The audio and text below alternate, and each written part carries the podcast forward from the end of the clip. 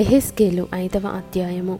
మరియు నరపుత్రుడా నీవు మంగళ కత్తి వంటి వాడిగల కత్తి ఒకటి తీసుకొని నీ తలను గడ్డమును క్షౌరము చేసుకొని త్రాసు తీసుకొని ఆ వెంట్రుకలను తూచి భాగములు చేయుము.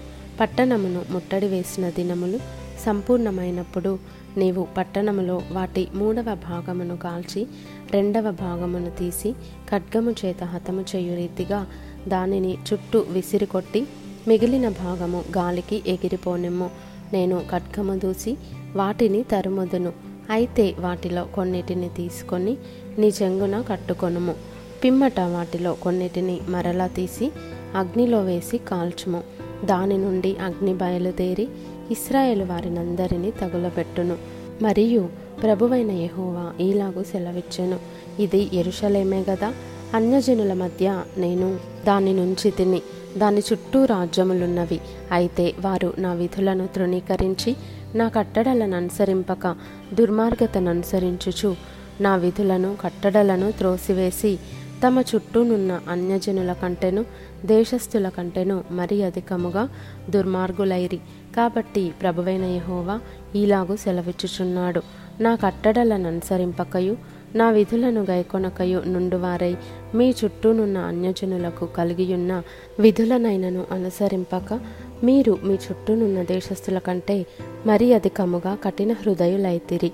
కావున ప్రభువైన యహోవానగు నేను నీకు విరోధినైతిని అన్యజనులు చూచుచుండగా నీకు శిక్ష విధింతును.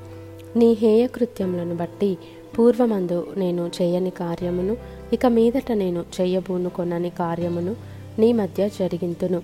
కావున నీ మధ్య తండ్రులు తమ కుమారులను భక్షింతురు. కుమారులు తమ తండ్రులను భక్షింతురు. ఈ ప్రకారము నేను నీకు శిక్ష విధించి నీలో శేషించిన వారిని నలుదిశలా చెదరగొట్టుదును.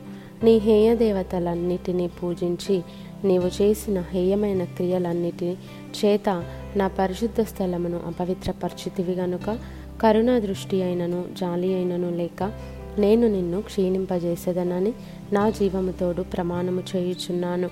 ఇదే ప్రభువగు యహోవా వాక్కు. కరవు వచ్చియుండగా నీలో మూడవ భాగము తెగులు చేత మరణమవును.